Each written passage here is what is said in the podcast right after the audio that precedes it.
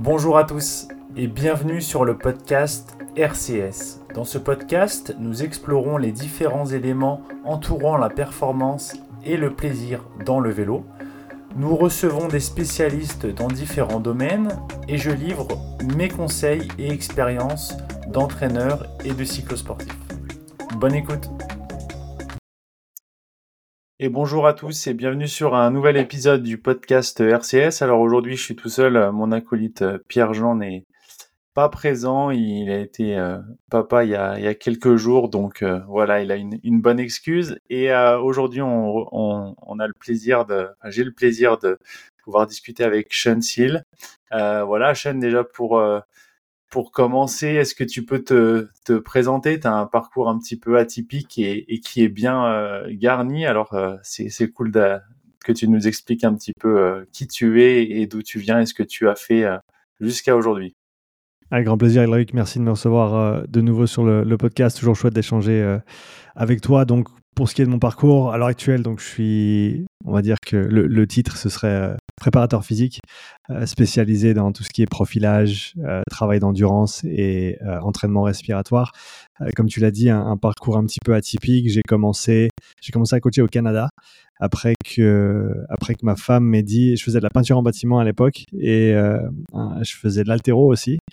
en compétition. Je passais mon temps à lire des bouquins de préparation physique, à écouter des podcasts, à prendre des notes. Et un jour, ma femme, elle m'a dit euh, il faut que, tu, faut que tu commences à te faire payer pour toutes ces études que tu fais à côté. Et donc, je l'ai, prise au mot. J'ai arrêté de bosser sur les chantiers. J'ai passé un diplôme de, coach sportif.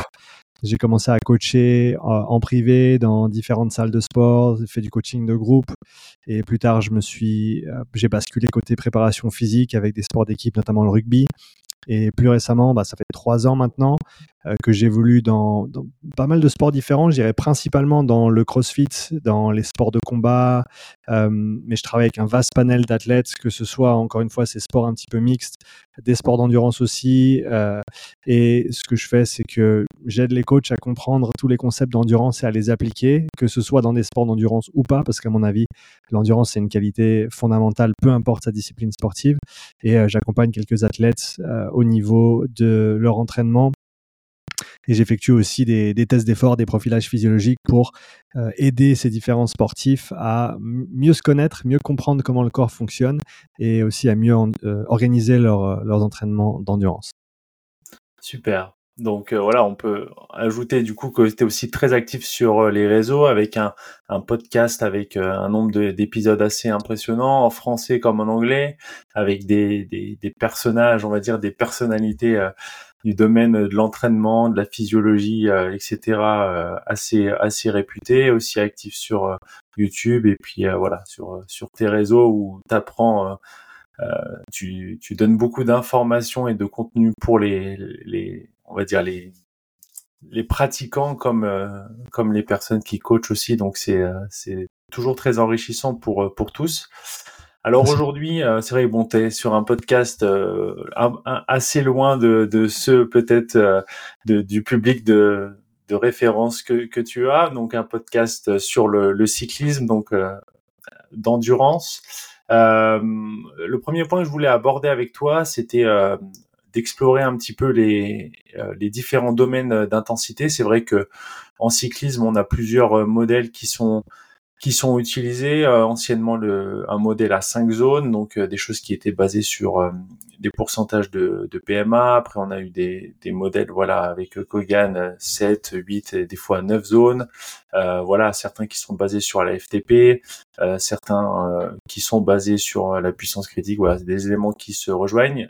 finalement, elles ont tous comme on va dire un point commun, euh, c'est qu'elles ont une segmentation avec des zones aérobies euh, et, des, autres domaines. Mais voilà, on sait que finalement, il y a que euh, pour, faire court, il y a que trois domaines d'intensité et l'idée c'était un petit peu de les, explorer avec toi, aussi de voir un petit peu les, contributions et, les, les, nouvelles connaissances qu'on a sur sur ces contributions. On parlait souvent avant de voilà, de d'aérobie, anaérobie lactique, anaérobie lactique. On sait que finalement ça, euh, c'est c'est en partie vrai mais en partie faux et que finalement tout tout se mélange. Donc voilà, l'idée c'était de de profiter de toutes tes connaissances, de faire un point sur sur ça et, et voilà, d'échanger. super. avec, avec, grand plaisir. Merci Loïc pour de me lancer sur ce sujet. C'est un, un sujet que j'apprécie particulièrement parce que je pense que si on comprend cette distribution d'intensité, comme tu l'as mentionné, les, différents domaines d'intensité, si on comprend ce spectre d'intensité du, très facile au très très intense et difficile, euh, on, a, vraiment la grande majorité des informations qu'il nous faut pour bien faire les choses ensuite. Et, donc c'est important de commencer par là. Tu l'as dit au niveau des, filières, au niveau de la, de la, physiologie, si on veut bien, euh, c'est important de mettre ces connaissances à jour. On sait maintenant que toutes les filières que tu as mentionnées, que ce soit phosphagène, euh, glycolytique, aérobie, toutes ces dites filières sont recrutées en dessous de 150 millisecondes dès l'instant où il y a une contraction musculaire qui est effectuée. Donc on peut virtuellement dire que tout fonctionne en même temps. Après, il y a des, détails au niveau des, différentes contributions à différentes intensités, mais euh, voilà, c'est plus intéressant à mon sens de partir sur ce spectre d'intensité. Et pour ceux qui ne sont pas du tout familiers avec ce concept, je pense qu'on peut commencer très très simple avec euh, simplement deux côtés, euh, en prenant simplement deux plages et on va découper ces plages un petit peu plus tout à l'heure pour euh, y aller avec plus de, plus en plus de précision. Comme tu as dit, tu as, parlé de 9 zones, j'ai vu des modèles jusqu'à 13 zones, et on, parlera pourquoi c'est peut-être intéressant pour certains sports, certaines disciplines d'aller aussi loin. Mais voilà, on, peut vraiment se caler sur euh, ce deuxième seuil, et encore une fois, ce, terme-là, il, euh, il, est, il, est, assez chargé parce qu'il y a plein de, manières différentes de le, de le, déterminer, de le mesurer. Euh, certains appellent, ça la FTP. Tu as, mentionné la puissance critique. On a des seuils ventilatoires, des seuils au lactate et encore d'autres. Mais en gros, si on comprend que on a un état à gauche ou en dessous de ce deuxième seuil et un état en dessus de ce deuxième seuil, on peut vraiment départager le spectre en deux. En dessous du deuxième seuil, ce qui se passe, c'est qu'on a un état interne au niveau métabolique, au niveau de, euh, du, fait qu'on utilise l'oxygène, qu'on recycle l'ATP, l'énergie pour, pour effectuer le travail. On a un état qui est stable. Donc, si quelqu'un comprend pas bien le spectre d'intensité, si déjà tu comprends qu'en dessous du deuxième, du deuxième seuil, on a un état interne qui est stable, au-delà du deuxième seuil, on a un état interne qui n'est plus stabilisé, euh, simplement parce que la charge de travail va au-delà de ce que nous, on peut générer de manière stable. Et, ça, à mon avis, c'est le premier point à comprendre. Une fois que tu as compris ça, tu as compris la majorité des choses. Après, on peut aller un petit peu plus loin. Tu as mentionné trois domaines d'intensité. Techniquement, il y en a quatre. Euh, et j'expliquerai la, distinction qu'il y a entre le domaine sévère et extrême.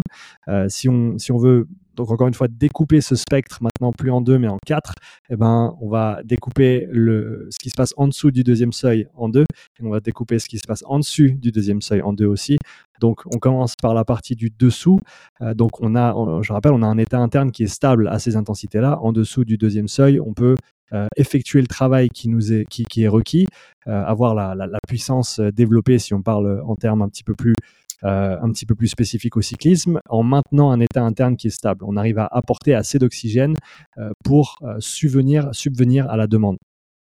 Et ce qu'on peut détailler un petit peu plus en dessous de ce deuxième seuil, c'est bah, ce premier seuil qui va nous départager ces deux domaines, hein, le domaine modéré et le domaine élevé, donc qui se trouvent tous deux en dessous du euh, deuxième seuil, le domaine modéré qui se trouve en dessous du premier seuil. Et la, distinction qu'on peut faire maintenant entre ce, en dessous du premier seuil et en dessus du premier seuil, c'est qu'on a un, un, état interne qui est stable, euh, mais en dessous du premier seuil, c'est un état interne qui est stable au niveau euh, local, au niveau du muscle même qui effectue le travail. Donc, si on prend le vélo, principalement quadri, ischio qui vont contribuer et mollets bien sûr qui vont contribuer au mouvement euh, de pour faire tourner euh, euh, la roue pour faire avancer le vélo pour produire le travail. Et c'est ces muscles qui vont pouvoir gérer en gros cette charge de travail virtuellement tout seul. Alors oui, le corps, euh, le, corps fonctionne, le, cœur bat pour apporter le sang, l'oxygène pour se débarrasser du CO2. Mais par exemple, si on prend une mesure de, lactatémie, donc une mesure de lactate dans le sang, euh, ce qu'on va, ce va voir quand on est en dessous de ce premier seuil, c'est des valeurs qui sont très très basses, qui sont minimales et qui restent plates au final euh, jusqu'à ce qu'on dépasse ce premier seuil. ce que ça veut dire en fait, c'est que le lactate, il faut comprendre qu'il est produit en tout temps. Là au repos, on produit du lactate. À basse intensité, on utilise aussi des sucres et on produit donc du lactate. Mais ce lactate, on est à une intensité qui fait qu'on peut recycler tout ce qu'on produit. ce qui fait qu'il n'y en, en a pas qui se déversent en fait dans le, dans le sang. On voit même à basse intensité, si je prends, alors quand j'effectue les tests, on prend toujours une mesure de lactate avant le début du, de l'évaluation. Et ce que je vois souvent, c'est sur les premiers paliers, donc à basse intensité, c'est plus bas. Voilà, on voit des, valeurs de lactate qui sont plus basses que ce qu'on a vu au repos. Euh, pourquoi Encore une fois, simplement parce que on peut recycler plus de lactate que ce qu'on en produit à cette basse intensité. Donc encore une fois, on a cet état stable au niveau du muscle en lui-même, euh, en dessous du premier seuil. Une fois qu'on passe en dessus du premier seuil, Là, le, muscle en lui-même, euh, au niveau local, ne peut plus euh, maintenir cette charge interne. Et, ce qu'il va faire, c'est un petit peu passer le témoin, aller à l'appel du reste du corps. Et c'est là où on voit des valeurs de lactate qui vont être euh, élevées, mais qui vont, encore une fois, être, être stables dans le temps. Donc on peut dire qu'en dessous du premier seuil, on a un état interne qui est stable au niveau musculaire, au niveau cellulaire, au niveau local. Et en dessus du premier seuil, mais encore une fois en dessous du deuxième seuil, on a un interne qui est stable, cette fois-ci au niveau systémique, au niveau du, de l'organisme global. Euh, donc ça, c'est pour détailler un petit peu ce qui se passe en dessous, euh, et on peut après parler ce qui, ce qui se passe en dessus. Et, du coup, on peut aussi euh, enfin ajouter que sur, on va dire, la gestion systémique, forcément, on aura un temps de maintien, même si on est stable, qui, qui sera moins important que sur juste au niveau un peu plus euh, local. C'est pas parce qu'on parle d'état stable que c'est un état finalement qu'on peut gérer et maintenir pendant des heures parce que ça a aussi un coût au niveau énergétique qui, euh, qui amène euh, à, à la fin de l'effort plus, plus rapidement. Ouais, non, tu as, tout à fait raison. L'état interne stable ne veut pas dire que ça coûte rien. Hein. Et ben, plus tu as un niveau qui est élevé et plus ce travail va te coûter, malgré le fait que tu arrives à stabiliser toutes ces réactions qui se passent en interne. Donc oui, ça va te coûter de l'effort, ça va te coûter du sucre, beaucoup de sucre. Euh, et donc, tu peux pas, tu peux pas tenir ces, ces intensités euh, pour toujours. Ça, c'est, tu as, raison de le, le, préciser, de le mettre en avant. Euh, mais c'est vrai qu'on a, on peut presque dire qu'on a deux types de fatigue différents qui vont être générés par un effort à basse intensité ou un effort à moyenne intensité. Quand je dis basse intensité, je, je me réfère à ce qui se passe en dessous du premier seuil euh, moyenne intensité entre les deux seuils. Euh, donc dans cette partie un petit peu intermédiaire où tu as le corps complet qui vient, euh, qui vient rentrer en action, je dirais qu'à basse intensité, on a vraiment une charge de fatigue qui est, qui est très très basse. Et bien entendu, si tu vas faire une sortie de 10 heures, tu auras de la fatigue. Euh, on a ce facteur durée qui est très très important et on sait hein, qu'il y a un facteur déterminant de performance en, cyclisme, cette durabilité, cette résistance à la fatigue. Euh, mais malgré tout, euh, voilà, faire 30 minutes à basse intensité et 30 minutes à moyenne intensité, ça n'a pas le même effet, ça n'a pas les mêmes demandes sur le corps. Exactement. Et alors du coup, au-dessus de, ce deuxième seuil, donc là tu parlais de deux, deux domaines d'intensité que tu avais identifié. Ouais, exactement. Donc, pour, euh, aller un petit peu dans le technique, pour ceux que ça intéresse, la démarcation qui existe entre le domaine sévère, qui se trouve directement en dessus du deuxième seuil, et le domaine extrême, euh, qui se situe beaucoup plus loin. Ce que je veux dire par beaucoup plus loin, c'est qu'en général, le domaine extrême, euh, tu le retrouves quand tu as des efforts qui sont en dessous de deux minutes en durée. Euh, donc si tu, vas très très fort pendant une minute et demie et que tu atteins l'échec de l'effort, ce qui va se passer contrairement à un effort dans le domaine sévère, donc disons 3 minutes, entre, entre 3 et, même 40 minutes hein, si on veut, euh, bah, ce qui se passe euh, quand tu fais un effort très court et que tu atteins l'échec, l'échec il va, il va plutôt être dû à des facteurs de fatigue périphérique, donc au niveau de tes, muscles, au niveau de tes jambes, et une particularité de ce domaine extrême, c'est que tu n'atteins pas ta VO2 pic ou ta VO2 max euh, à cet échec. C'est-à-dire que ta consommation maximale d'oxygène que tu vas de toute manière exprimer dans le domaine sévère si tu te donnes assez de temps, euh, celui-là, tu ne l'atteindras pas en fait dans le domaine extrême. Donc au niveau de la, recherche, c'est comme ça qu'ils départagent ces deux domaines. Euh, donc voilà, pour faire simple, c'est en dessous de deux minutes d'effort soutenu continu, on est dans le domaine extrême, mais ensuite entre 2 et bah, virtuellement 40 à 60 minutes selon le, le, niveau de la personne, on est plutôt dans le, on est plutôt dans le domaine sévère. Et donc le domaine sévère, euh, je l'ai dit tout à l'heure, hein, on n'a plus d'équilibre interne. On tend vers la VO2 max, vers la FC max, euh, vers des valeurs de lactate très très élevées également, euh, parce que au final, la quantité d'oxygène que l'on doit consommer pour effectuer le travail, ben, on n'arrive plus à la contrer en amenant assez d'oxygène. J'aime bien dire que le deuxième seuil, c'est ta capacité maximale d'apport de l'oxygène. Euh, c'est-à-dire qu'au fur et à mesure de l'intensité, tu commences tout en bas, ton corps consomme de l'oxygène pour recycler l'ATP, pour produire le travail, euh, et ton corps peut répondre à cette demande en amenant de plus en plus d'oxygène. Donc bien sûr, on respire l'oxygène, on le fait passer dans le sang, on l'amène vers les muscles et on le diffuse dans les tissus pour qu'il soit ensuite utilisé dans les, dans les mitochondries. Et euh, ça, ça fonctionne jusqu'au deuxième seuil. Au deuxième seuil, ta consommation d'oxygène continue à augmenter, d'où cette VO2 max que tu atteins dans le domaine sévère, mais tu as un, sorte de plateau, si tu veux bien, dans ta capacité à amener plus d'oxygène. Tu ne peux pas en amener plus que ça. Et euh, ça crée ce, delta, en fait, ce compte à rebours euh, qui fait que quand tu es dans, le domaine sévère à haute intensité, eh ben, ton, ton temps est compté, si tu veux bien, et que tu vas pas pouvoir passer un temps indéfini à ces intensités-là. Et du coup, pour, euh, pour être, euh, on va dire, un petit peu plus euh, pratico-pratique sur, sur les, les temps, les temps possibles, donc le, premier domaine, du coup, modéré, qui n'est pas le domaine facile, comme on pourrait le croire. Le modéré, du coup, c'est voilà une allure, des allures de récupération jusqu'à endurance, donc on va dire, voilà, entre deux heures pour les athlètes les moins entraînés à 5, 6, 6-7 heures, voire plus pour les plus entraînés.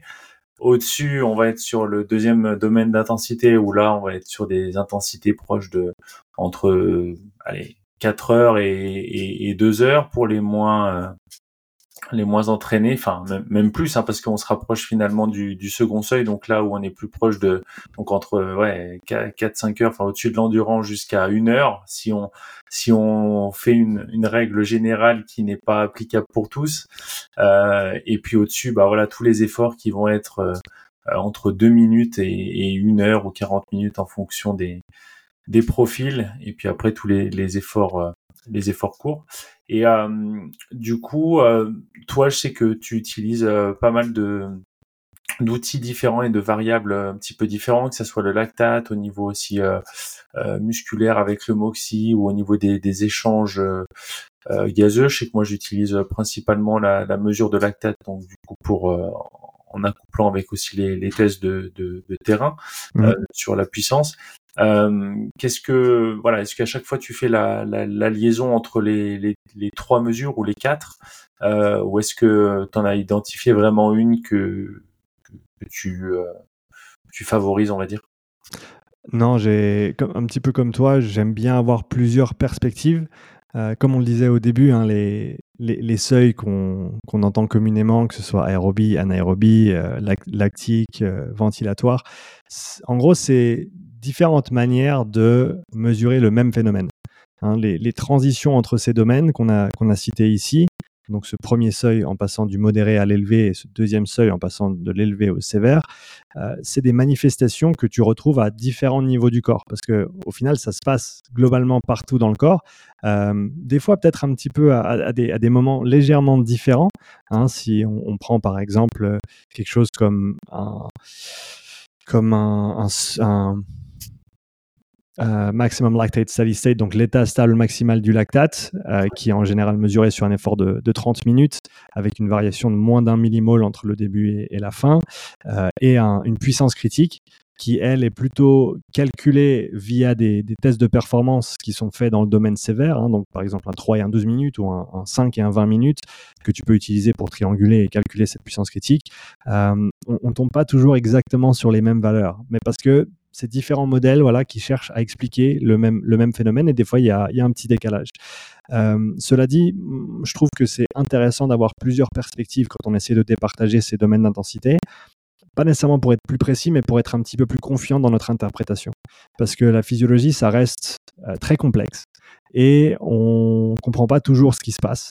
Et encore aujourd'hui, hein, après des, centaines de tests, des fois, je vois des données qui n'ont pas de sens pour moi, que je ne comprends pas. Euh, donc, c'est important d'avoir un, backup des fois. Et un point de données, euh, ben voilà, c'est une manière de voir les choses. Et si tu as plusieurs points de données, je pense que tu peux être un petit peu plus euh, cohérent dans, ton approche et dans ton interprétation. Donc, personnellement, j'utilise encore le lactate, tout ce qui est ventilatoire consommation d'oxygène, euh, les MOXIE aussi que j'utilise pour, euh, pour voir aussi ces, ces différents points d'inflexion, ces différents seuils. Euh, donc, et le, le, la, perception de l'effort aussi, que j'utilise de plus en plus et que je mets en avant je dirais de plus en plus aussi, surtout avec des populations non entraînées ou non initiées au, on va dire à l'entraînement d'endurance structurée et qui comprennent mal en fait la gestion de l'effort. Simplement parce qu'ils ils se sont jamais entraînés euh, autrement que à fond. Et je faisais partie de, je faisais partie de cette démographique-là au, début. Hein. Euh, quand je faisais du, quand je faisais du rameur, euh, comme je t'ai dit, je, ne sais pas ce que c'était s'entraîner de manière, de manière structurée. C'était toujours à fond parce qu'il fallait, il fallait gagner à chaque entraînement. mais, mais donc je pense que beaucoup de monde a, ont intérêt à... Euh, alors certes, les, tests d'effort, c'est intéressant pour être plus précis avec tes entraînements, pour quantifier tes progrès au cours du temps, mais pour beaucoup maintenant, ce que je vois, c'est que c'est aussi une manière de réconcilier ce qui se passe à l'intérieur et ce qu'on a l'impression de ressentir euh, au niveau de notre perception, au niveau de notre cerveau. Et je pense que ce lien, il est, il est très détaché dans beaucoup de cas et qu'on a tout intérêt, que ce soit nous en tant que coach euh, ou pour les gens en tant que personne simplement, à, renouer des liens, si on veut bien, euh, et de, de, pouvoir faire le parallèle entre ce qu'on ressent et ce qui se passe vraiment à l'intérieur. Ça, je trouve très intéressant. Ah ouais, c'est sûr. Après, même, même sur les publics on va dire un peu plus initiés, tu vois, c'est sûr qu'avec tous les capteurs, à force d'être aussi obnubilé par ça, euh, notamment, tu vois, sur euh, quand on parle du, du, du premier seuil, c'est vrai que la vite tendance euh, sur des sorties longues ou autres à jouer avec un petit peu les limites de, de, ce premier seuil. Et puis suivant la, période où on est de la saison ou les, les capacités aussi à, à, maintenir les temps de, de vite digresser de, de passer d'un domaine à un autre alors que les gens restent finalement sur une puissance et une sensation qui leur paraît encore assez soutenable parce qu'on reste dans quelque chose, comme tu disais, où on est dans le contrôle. Et c'est vrai que aussi de renouer euh, euh, le lien avec cette perception-là, des fois juste d'être fin entre voilà un RPE 3-4 et un RPE 5-6, ben ça paraît pas énorme, mais finalement c'est ce qui marque. Euh, on voit avec la corrélation avec les tests lactates, c'est ce qui marque mmh. souvent la, la, la, le changement. Et euh, c'est vrai quand on après quand on on en reviendra peut-être un petit peu si on a le temps sur euh, aussi l'importance et, et, les adaptations que qui, qui, sont engendrées avec du travail dans les différentes euh, zones. c'est vrai qu'après on change vite de de, de registre quoi. C'est ça.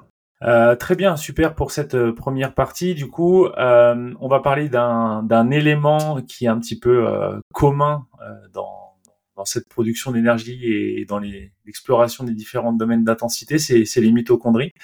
Euh, voilà, on sait que ça assure l'oxydation, la respiration cellulaire et plein d'autres choses. Est-ce que tu peux euh, nous expliquer un petit peu ce, qu'est, euh, ce que sont les mitochondries, leur rôle aussi à, à l'effort et, et, voilà un petit peu comment après on passera sur euh, le sujet de la zone 2, comment on développe tout ça. Super les mitochondries, c'est vraiment quelque chose qui me, qui me fascine depuis un, petit moment. Dans mon ancien bureau, d'ailleurs, euh, ce, sera, bientôt sur ce mur aussi, mais dans mon ancien bureau, il y avait des mitochondries sur le mur. Elles, arrivent, elles sont en préparation pour, euh, pour ce mur-là.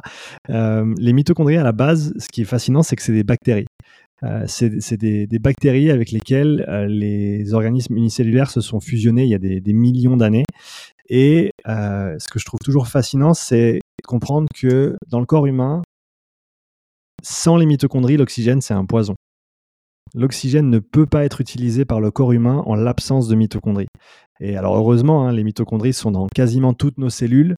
Euh, de, tête, dans nos cellules musculaires, ça représente entre 3 et 10 du, volume total, selon ton état d'entraînement notamment. Hein. si tu prends quelqu'un de sédentaire, plutôt autour des 3 Tu prends euh, quelqu'un qui fait du, ski de fond, par exemple, à, à, très haut niveau, on est plutôt dans le 9-10 et c'est littéralement, bah, comme tu l'as dit, hein, c'est ce qui nous permet d'effectuer la respiration cellulaire. Donc l'humain ventile, la mitochondrie respire.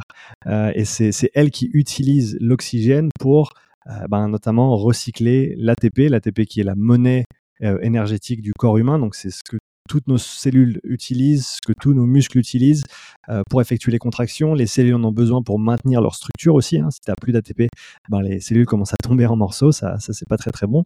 Euh, et ben, la majeure partie de, ce qu'on recycle comme ATP, euh, c'est via les mitochondries et la respiration cellulaire.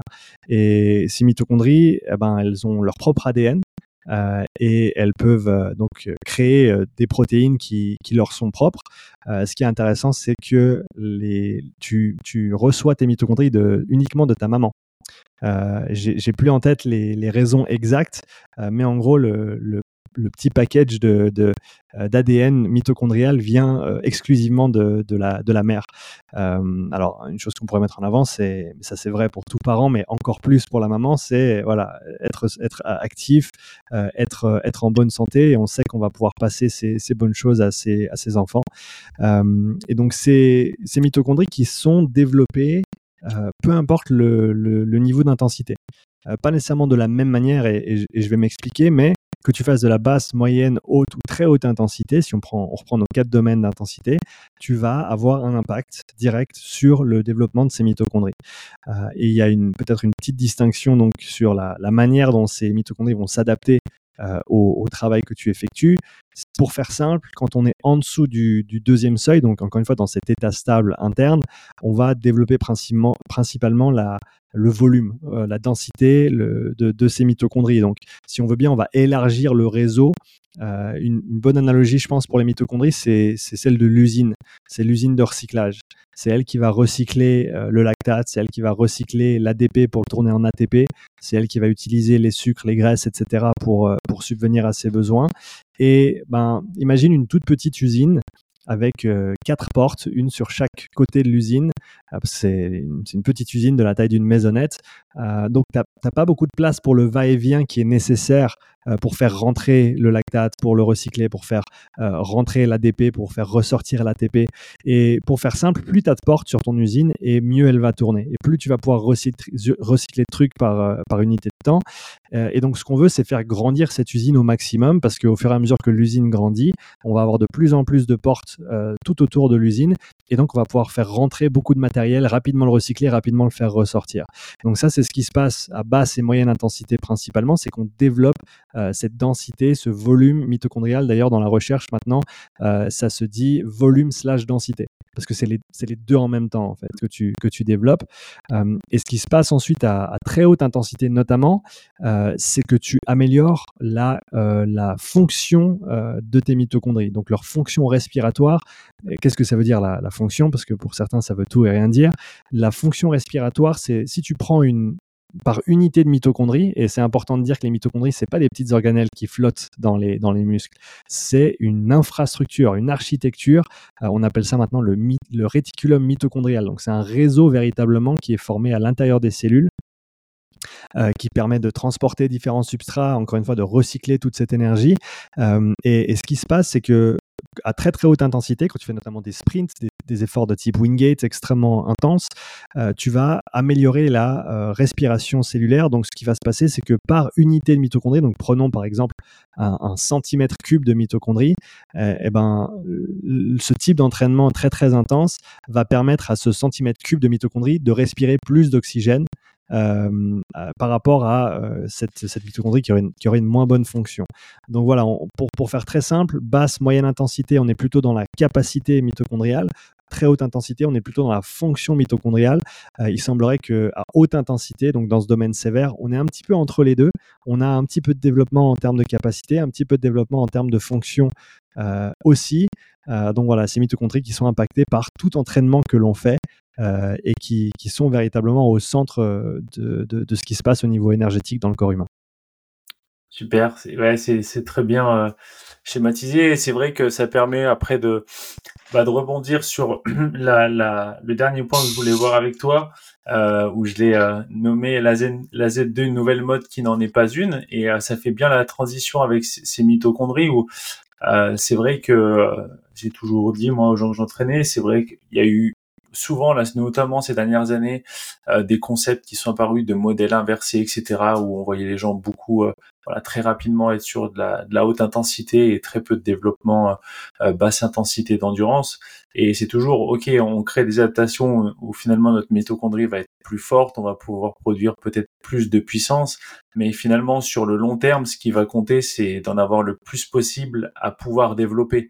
Et avant de, l'intensité va nous permettre d'avoir des adaptations rapides et de pouvoir euh, développer ces mitochondries et leurs forces euh, le plus rapidement possible. Mais pour être le plus fort possible dans une activité, notamment d'endurance, ce qui compte, c'est bien ce développement de ce, de, de ce réseau-là.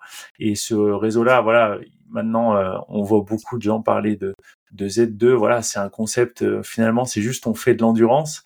même voilà. Alors, je sais que toi, dans le dans le CrossFit, etc. C'est c'est nouveau parce que finalement, c'est améliorer les capacités de, de sportifs d'endurance vraiment dans dans leur pratique. voilà, c'est des gens qui améliorent en musculation sur des 1RM, etc avec euh, cette aide de, la zone 2. Est-ce que tu peux déjà nous, expliquer, euh, voilà, dans, quelque chose qui n'est pas forcément pour le cyclisme, mis à part qu'on pourrait peut-être le aussi voir euh, pour les sprinteurs qui, voilà, ont finalement, on va dire un petit peu le, parallèle est similaire avec la musculation. En quoi finalement cette, zone 2 peut peut nous aider, ce travail d'endurance, même sur des activités de force pure?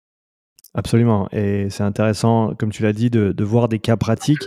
Là, je suis en, discussion avec Clément Goudin, qui, qui est un, euh, un, athlète de force athlétique en France. Il a fait, euh, il a fait champion de France en, dans la catégorie 93 kilos, si je ne me trompe pas, il y a ça 3 ou 4 ans. Euh, et il est en train de faire un de mes programmes vélo à l'heure actuelle dans sa, dans sa off-saison. Et donc, le, le, ce qu'on recherche principalement avec cette basse intensité, c'est avant tout une capacité de travail, une capacité de récupération c'est une capacité d'absorber une charge d'entraînement. Et, ça, c'est, euh, je pense qu'il y, a, en tout cas deux euh, facettes qui, sont, qui, contribuent euh, au fait que ces dernières années, on a, on a peut-être délaissé un petit peu trop ces, intensités basses, en tout cas dans les, dans les sports qui ne sont, qui sont pas des sports d'endurance. le, premier, je pense que c'est c'est le fait qu'on se dit toujours, ou en tout cas moi j'entends encore beaucoup, que le travail d'endurance, quand tu vas lentement, ben, ça va te rendre lent. Euh, et donc pour des sports qui sont intenses, pour des sports où tu dois bouger euh, beaucoup de poids, eh ben, les gens, ils n'ont pas trop envie de, de, devenir lents. Ce serait vraiment, euh, vraiment l'inverse de ce qu'ils ont besoin de faire. Et euh, donc, en général, c'est une des limitations. Les gens, ils disent, ouais, mais non, je vais pas faire ce truc euh, super lent là, parce qu'après, moi, je vais devenir lent et je vais plus servir à rien. donc ça, c'est une, une, des choses que j'entends. Je pense qu'il y a, ouais, cette tendance de la haute intensité des, je sais pas, 20 dernières années, peut-être, même un petit peu plus, où tout est à haute intensité, tout, doit être ultra spécifique à, ta, discipline sportive. Euh, et au final, les gens, ils se retrouvent, ben, notamment dans le CrossFit, à faire quasiment que leur sport euh, pour se préparer pour leur sport. C'est un petit peu comme si le marathonien faisait que des marathons pour se préparer euh, pour son marathon du samedi. C'est comme si le joueur de foot, euh, au lieu de faire des entraînements de foot, il faisait que des matchs de foot tout le temps. à un moment donné, il faut décomposer les différents paramètres d'entraînement, il faut les travailler plus ou moins en isolation pour pouvoir revenir à un état global qui est, qui est positif. Et donc l'intérêt principal que je vois avec cette basse intensité, c'est comme je l'ai dit au départ, c'est augmenter sa capacité de travail, augmenter sa capacité de récupération et de pouvoir encaisser ensuite une charge d'entraînement importante. On sait que plus tu t'entraînes à toute chose égale, plus tu t'entraînes et mieux tu vas performer. Et bien sûr, c'est pas le seul facteur de performance, sinon ça, ça serait, mais c'est hautement corrélé à la performance. Et ça, c'est vrai euh, du biathlon jusqu'à l'haltérophilie. C'est-à-dire que sur le tonnage annuel des haltérophiles, il y a une relation qui est assez étroite entre le tonnage annuel, ce qui, ce qui bouge comme charge par année, et les résultats sur la plateforme. Et inversement, en biathlon, le volume, bah, notamment à basse intensité, qui est un, prédicteur de, performance, ou en tout cas qui est, lié à la performance. Euh, donc, ça, c'est la première chose que je dirais est, primordiale pour cette basse intensité, c'est que c'est pas pour te rendre meilleur directement dans ta compétition sportive, pour les sports de force, pour les sports explosifs, pour les sports intenses, mais c'est un petit peu l'étape d'avant, c'est-à-dire que c'est les entraînements qui vont te permettre de t'entraîner beaucoup et de t'entraîner dur et d'en récupérer, et ça, au final, c'est ça qui va faire que tu deviens meilleur dans ton sport. Donc, je pense que cette part de capacité de travail et de récupération, elle est, elle est, elle est fondamentale, euh, encore plus pour les sports qui ne sont pas des sports d'endurance. La deuxième facette que je vois, et, ça, j'en ai parlé juste avant dans, un podcast que j'ai enregistré avec un collègue, Tomek, qui est euh, sport scientist en Pologne, qui était coach de triathlon pendant 10 ans, équipe nationale, euh, à, des très très bons niveaux. Et ce qu'il disait, et j'ai trouvé très très vrai, c'est que euh, ben, malheureusement, ces 10, 20 dernières années, on a une population qui devient de plus en plus sédentaire. Et ben, il y a 20, 30 ans en arrière, quand les gamins, tout ce qu'ils faisaient, c'est courir dehors et jouer, euh, ben, au final, quand tu passes ton temps à, courir dehors pendant 3 ou 4 heures tous les jours, tu arrives à 16, 17 ans, tu as une capacité de travail qui est considérable du fait que tu as toujours vécu en mouvement, ça fait partie de toi, Et encore une fois, c'est une grande, c'est un grand déterminant de combien de travail tu vas pouvoir assumer par la suite. Euh, et aujourd'hui, on se retrouve avec des, des, jeunes ou des populations tout simplement qui sont sédentaires et donc qui ont aucune capacité de travail. Euh, je le dis souvent, c'est le, le, le, profil typique de l'athlète sédentaire qui, euh, au final, ben, est assis dans la voiture pour aller au boulot, est assis au bureau toute la journée et va faire une heure de sport dans la journée. Alors, je dis pas qu'il faut pas faire une heure de sport, hein, au contraire, c'est mieux que rien. Mais si c'est tout ce que tu fais, si tu ne fais que ça, tu vas vraiment avoir un manque au niveau de cette capacité de récupération au point où j'ai assez maintenant de, de retours de terrain de personnes qui étaient dans ces cas-là et ils sont même pas allés faire euh, des heures et des heures de zone 2 en vélo pour améliorer ça. Tout ce qu'ils ont fait, c'est commencer à marcher. Ils ont hmm. commencé à faire 10 000 pas par jour, ce qui équivaut à peu près à une heure et demie de, de, marche tranquille. Et ils ont commencé à faire ça tous les jours. Et euh, en quelques semaines, ils ont vu des résultats fulgurants sur leurs facteurs de santé, leurs facteurs de performance et de récupération. Donc je pense vraiment que, cette facette sédentarité, malheureusement, joue, euh, un rôle important euh, et, une des raisons pour lesquelles cette zone 2 devient peut-être même plus importante aujourd'hui que ce qu'elle n'était il, y a, il y a 20 ans en arrière, du fait qu'on est, on est simplement moins fit qu'avant. Ouais, et puis d'ailleurs, c'est vrai qu'il y a beaucoup de travaux qui sont liés à, à toute cette, euh, cette approche et connaissances sur la zone 2 qui sont issus de travaux qui sont pour la médecine, pour, mmh. pour combattre des, et vaincre, on va dire, des, des maladies, et qui montrent en effet que, voilà, nous, on l'applique, on va dire, on en retire les, les, les, bénéfices qu'on veut avoir pour, euh, pour le sport. Mais voilà, c'est bien de, de, santé euh, générale qu'on parle et, mmh il est bien fait. Quoi. Absolument, ouais.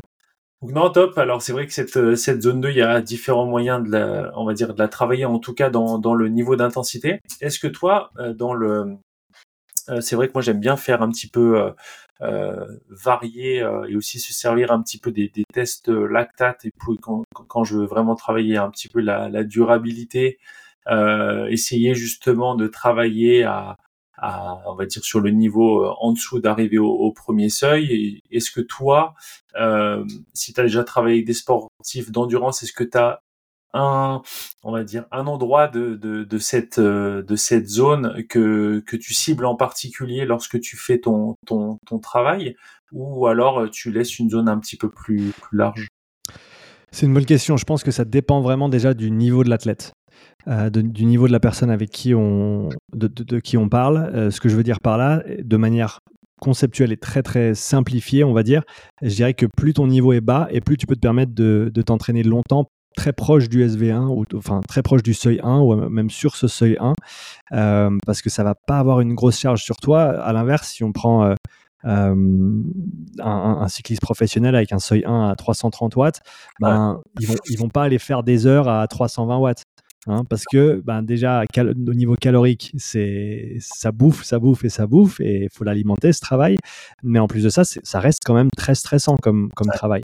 Euh, et, donc ce qu'on voit, et en tout cas ce que, ce que je vois, c'est que j'avais la chance euh, hier d'être sur le, podcast euh, Let's Trail et de, de, parler un petit peu côté trail et ultra trail. Et il semblerait que ce soit pareil. Donc plus ton niveau est élevé, et plus au final ton volume de basse intensité va se faire loin du premier seuil ou plus bas que le premier seuil.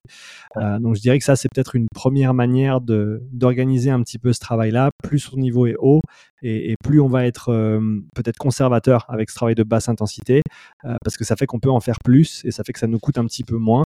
donc ça c'est ça c'est un paramètre à prendre en compte. Ouais. Et puis du coup qui est corrélé aussi au, au temps, au temps à disposition. C'est sûr qu'il y a quelqu'un qui peut s'entraîner tous les jours euh, forcément on va on va pouvoir euh, prioriser finalement le, le volume plutôt que la, plutôt que l'intensité, même si on parle que d'une zone une zone 2, alors que si c'est quelqu'un qui a très peu de disponibilité, on essaiera de cibler, même si son niveau est assez haut, de voilà, d'être de, de, assez juste dans, dans le travail et dans les adaptations qu'on va pouvoir en, en, en, retirer. Et comme tu disais, bah ce qui compte finalement, c'est le, c'est le volume et ce qu'on est capable d'encaisser. C'est vrai que je vois souvent, euh, enfin, ça m'arrive très souvent, ça m'est très souvent de rouler euh, des fois sur des sorties d'endurance avec euh, certains athlètes, voilà, qui sont pas forcément du même niveau, mais qui s'entêtent à vouloir rouler vraiment haut et finalement sans comprendre que bah ça comme tu disais ça a quand même un coût énergétique surtout plus on élève les watts bah c'est des c'est des calories c'est des kilojoules et que finalement il vaut mieux euh, baisser un tout petit peu les adaptations sont seront similaires. Euh, et du coup, euh, ce qui nous fera progresser, c'est de pouvoir en, accumuler et en, encaisser plus de, de volume à cette intensité-là. Exactement.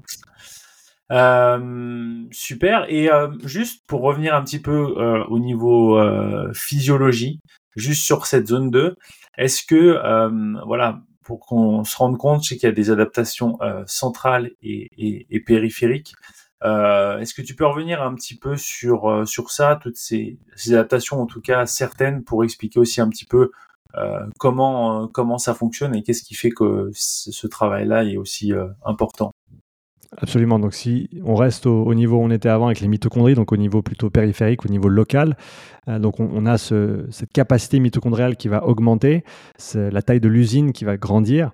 Un des, bénéfices de ça, euh, c'est que euh, je ne vais pas aller trop loin dans les détails, mais en gros, plus ton usine est grande et plus tu vas utiliser de graisse pour subvenir à tes, à tes besoins énergétiques. Donc, quand on parle du fat max, par exemple, à, basse intensité, c'est cette plage d'intensité qui est en général sur le haut de la zone 2 euh, juste en dessous du, premier seuil, si on veut, euh, qui correspond aux intensités où on va utiliser proportionnellement le plus de graisse et, euh, donc où on va être aussi le plus économe, si on veut bien. donc plus ton usine est grande, plus tu as de mitochondries, plus tu peux utiliser de graisse proportionnellement, en sachant qu'on utilise, comme on a dit, toujours les sucres, même au repos, même à basse intensité. donc on a ce développement mitochondrial, on a le développement indirectement aussi justement de ce substrat des graisses. Euh, il s'avère que chez les, pros, euh, on, voit même des petites pochettes de graisse euh, qui sont entre les fibres musculaires qui se créent et qui au final rendent, rendent ce, ce, substrat directement disponible aux fibres musculaires lorsqu'elles en ont besoin. Donc c'est important de comprendre qu'on a ces réserves de graisse euh, euh intra-fibrillaires, on a aussi les réserves de, glycogène hein, dans les muscles, et on sait que euh, là on est peut-être plutôt sur euh, la zone 3-4, ce domaine élevé, là où on va développer ces, stocks de glycogène, parce que c'est là où on va les taper dedans vraiment sérieusement. mais si on reste sur cette zone 2, on a aussi un développement qui se fait au niveau capillaire. Les capillaires, l'image que j'aime bien utiliser, c'est les places de taxi à l'aéroport. Ce que je veux dire par là, c'est qu'on a l'hémoglobine dans le sang qui nous permet de transporter l'oxygène. Euh, ça colle assez bien avec le taxi parce que chaque molécule d'hémoglobine peut se euh, charger de 4 molécules d'oxygène, comme si on avait 4 passagers dans le, dans le taxi. Donc chaque euh, hémoglobine va venir dans, les, dans les capillaires des poumons, va venir récupérer cet oxygène et va ensuite le transporter pour aller l'apporter vers nos tissus, vers nos muscles notamment qui vont l'utiliser. Et les capillaires, donc, c'est ces places, c'est ces places de parc. Et plus tu en as, comme tu peux imaginer, plus tu as de places de parc pour les taxis à l'aéroport, et plus tu vas pouvoir décharger de passagers euh, rapidement. Et c'est ce qu'on veut avec ces capillaires, en fait, c'est augmenter la surface d'échange entre le sang et la fibre musculaire. Et d'après ce qu'on comprend, en tout cas, ce développement capillaire, il se fait principalement via le volume. C'est-à-dire que plus tu roules, plus tu fais euh, d'heures, et plus tu vas avoir de flux sanguin continuellement qui est poussé au travers de, tes artères, euh, de tes artérioles et ensuite de tes capillaires. Et c'est ça qui va développer ce réseau, en fait, qui va creuser, si on veut bien, euh, ces, nouveaux petits chemins qui vont ensuite nous permettre de passer cet oxygène depuis le sang jusque dans la fibre musculaire. Donc ça, c'est pour les adaptations qu'on a au niveau, euh, au niveau local. Après, au niveau systémique, au niveau global, on en a d'autres qui sont très très intéressantes aussi. On a une augmentation de la, capacité vasodilatoire et ça, il semblerait que ce soit lié à la production d'oxyde nitrique euh, au niveau de notre, notre système vasculaire. L'oxyde nitrique qui est qui est une famille de molécules. C'est pas juste un type de molécule. Euh, il s'en est une qui se trouve aussi dans notre sang et qui contribue à l'ouverture, si on veut bien, de ces capillaires. Euh, donc le, fait de pouvoir augmenter le flux sanguin vers euh, un muscle, vers une fibre musculaire, c'est en partie grâce à cet oxyde nitrique. Et plus tu peux ouvrir tes tuyaux et plus tu vas pouvoir amener de sang et donc d'oxygène. Et ça, il semblerait que ce soit un facteur qui est engendré par l'entraînement, par le volume et par l'entraînement notamment à, basse intensité. on a un facteur cardiaque aussi, c'est-à-dire que à ces basses intensités, ce qui va se passer, c'est qu'on va pouvoir bien remplir le cœur avant qu'il euh, se contracte pour expulser le sang. Et euh, un des effets de ça, alors ça prend beaucoup de temps, hein, ça se fait pas en deux séances, mais c'est ce qu'on va voir, c'est l'élargissement euh, du ventricule gauche. Le ventricule gauche qui est, qui est la pompe hein, véritablement, qui va pousser le sang dans euh, le reste du corps, et ce ventricule gauche qui va grandir. On appelle ça une hypertrophie excentrique. Excentrique pourquoi? Parce qu'il se grandit là où euh, une, une, hypertrophie concentrique, ce serait l'épaississement du mur euh, du, du cœur et notamment du ventricule gauche, adaptation que l'on voit avec l'entraînement en, en, force par exemple. Donc tout ce qui est travail de résistance, là on va plutôt avoir une adaptation qui est, qui est concentrique au niveau du cœur endurance plutôt euh, excentrique, plutôt un élargissement du, ventricule gauche. Et euh, peut-être finalement, je dirais qu'on a euh, un effet au niveau nerveux également de ce travail de basse intensité avec une augmentation du, tonus vagal. le tonus vagal, c'est quoi? C'est pour, ceux qui qui comprennent le, fonctionnement du système nerveux au niveau autonome, donc celui qui régit euh, le fait d'être reposé, de, se relaxer, de, digérer, de passer du temps socialement. Ça, c'est la branche qu'on dit parasympathique. Et ensuite, on a la branche sympathique. Euh, ça, ça va pas bien avec le nom parce que c'est quand tu dois t'enfuir du lion, euh, quand tu es fâché, quand tu es au volant et que tu klaxonnes. Euh, là, tu es plutôt dans une réponse de stress, en fait. Donc, tout ce qui est haute intensité, tout ce qui est stress, c'est plutôt sympathique. Et ensuite, tout ce qui est repos, régénération, encore une fois, digestion, c'est plutôt parasympathique. Et il semblerait que un, un haut volume à basse intensité contribue à ce tonus vagal. C'est d'ailleurs pour ça qu'on voit des fréquences cardiaques qui sont les plus basses chez des, des athlètes qui font énormément de volume et notamment des, distances très très longues et donc qui passent une énorme proportion de leur temps d'entraînement à basse intensité. Euh, alors oui, ils ont un très très gros cœur aussi, oui, ils ont beaucoup de capillaires aussi, donc tout ça contribue au fait d'avoir une fréquence cardiaque qui est basse, euh, mais on a aussi ce, tonus vagal qui, rentre en ligne de compte, et ça, ça c'est quelque chose qui, peut être très très intéressant, bah, notamment pour des, gens qui sont pas dans des sports d'endurance et qui font beaucoup d'intensité tout le temps, bah, par exemple beaucoup de crossfitters avec lesquels je travaille, j'ai eu des retours euh, et des, ressentis aussi rapides que deux semaines donc deux semaines après avoir inclus euh, peut-être une heure et demie, deux heures de, basse intensité euh, dans, un, dans un plan d'entraînement où il n'y en avait absolument pas avant et c'était un petit peu tout le temps, euh, toute intensité, tout le temps à fond. deux semaines et des gens qui m'écrivent et qui me disent Sean, je dors mieux, euh, je récupère mieux après mes séances. Je sens vraiment une différence au niveau de mon état d'excitabilité. Je suis plus calme. Euh, donc c'était clairement des gens qui étaient complètement côté euh, sympathique et qui étaient coincés en fait de côté côté voilà stress, activation si on veut bien. Et grâce à cette basse intensité, ça leur a permis de revenir un petit peu, de rééquilibrer parce qu'il faut comprendre qu'il n'y a pas un côté qui est bon et l'autre qui est mauvais. C'est un spectre. C'est exactement, c'est une balance et on doit pouvoir accéder au bon côté de la balance selon la situation dans laquelle on se trouve. Ce qu'on veut pas, c'est être coincé dans l'un ou dans l'autre. Tu veux pas être coincé niveau sympathique parce que tu es tout le temps stressé, voilà. Et tu veux pas non plus être coincé niveau parasympathique. Ça, c'est en général même plus grave que d'être coincé au niveau euh, sympathique. Euh, c'est là où on voit les, tout ce qui est surentraînement grave, etc. Euh, c'est en général là où ça se passe. Euh, et en gros, on arrive au stade où ton corps, il, s'éteint en fait. Il s'éteint et il dit non, je peux plus, je m'arrête.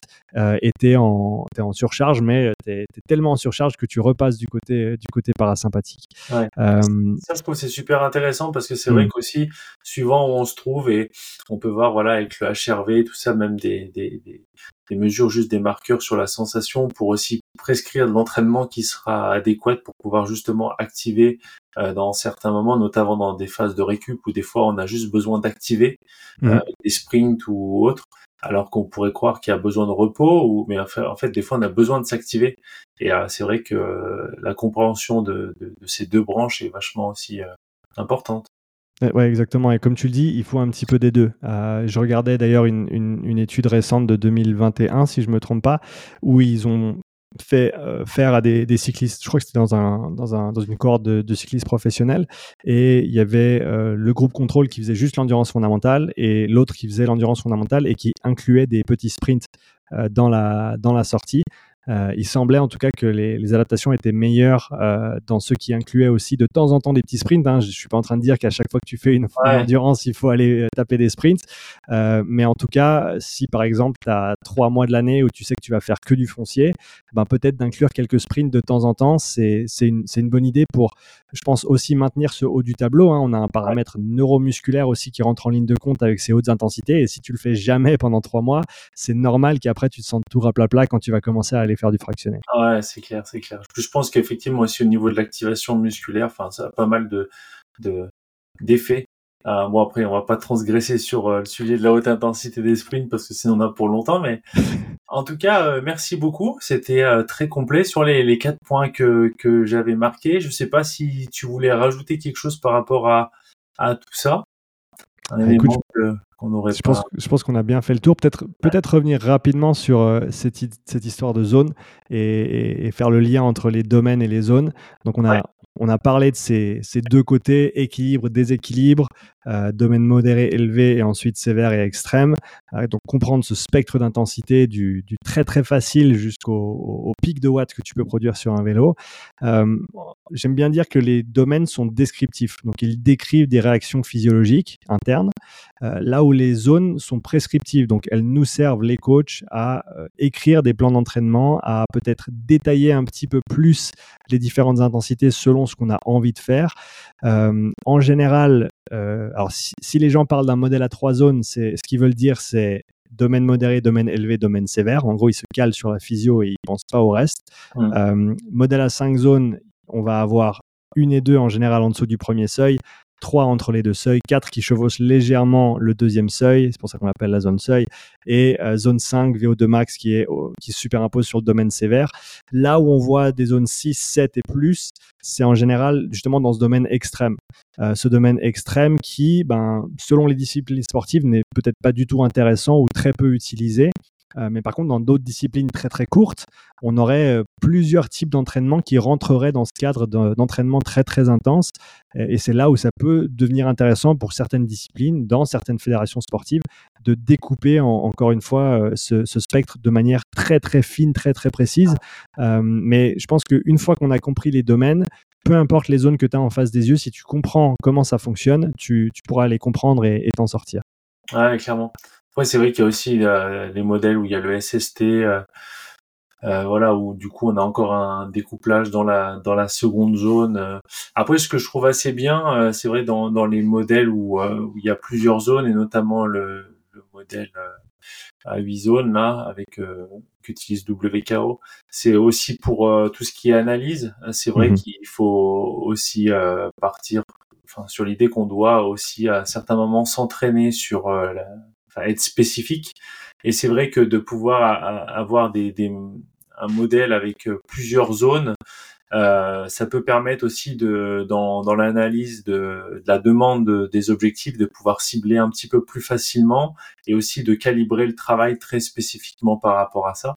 Euh, donc voilà, après, c'est à chacun de, de trouver le, le, modèle qui lui convient et qui lui paraît aussi pertinent et en fonction de sa, sa pratique.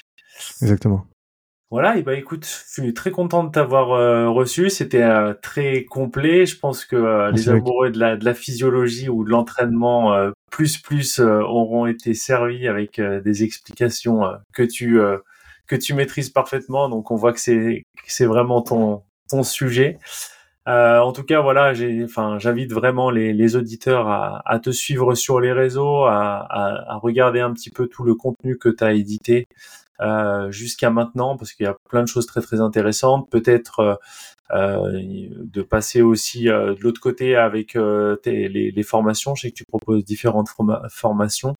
Donc voilà, plein plein de contenu. En tout cas, je te, je te remercie pour pour ta présence, pour toutes les explications. Et puis, je pense qu'on aura l'occasion de, de refaire un podcast très bientôt.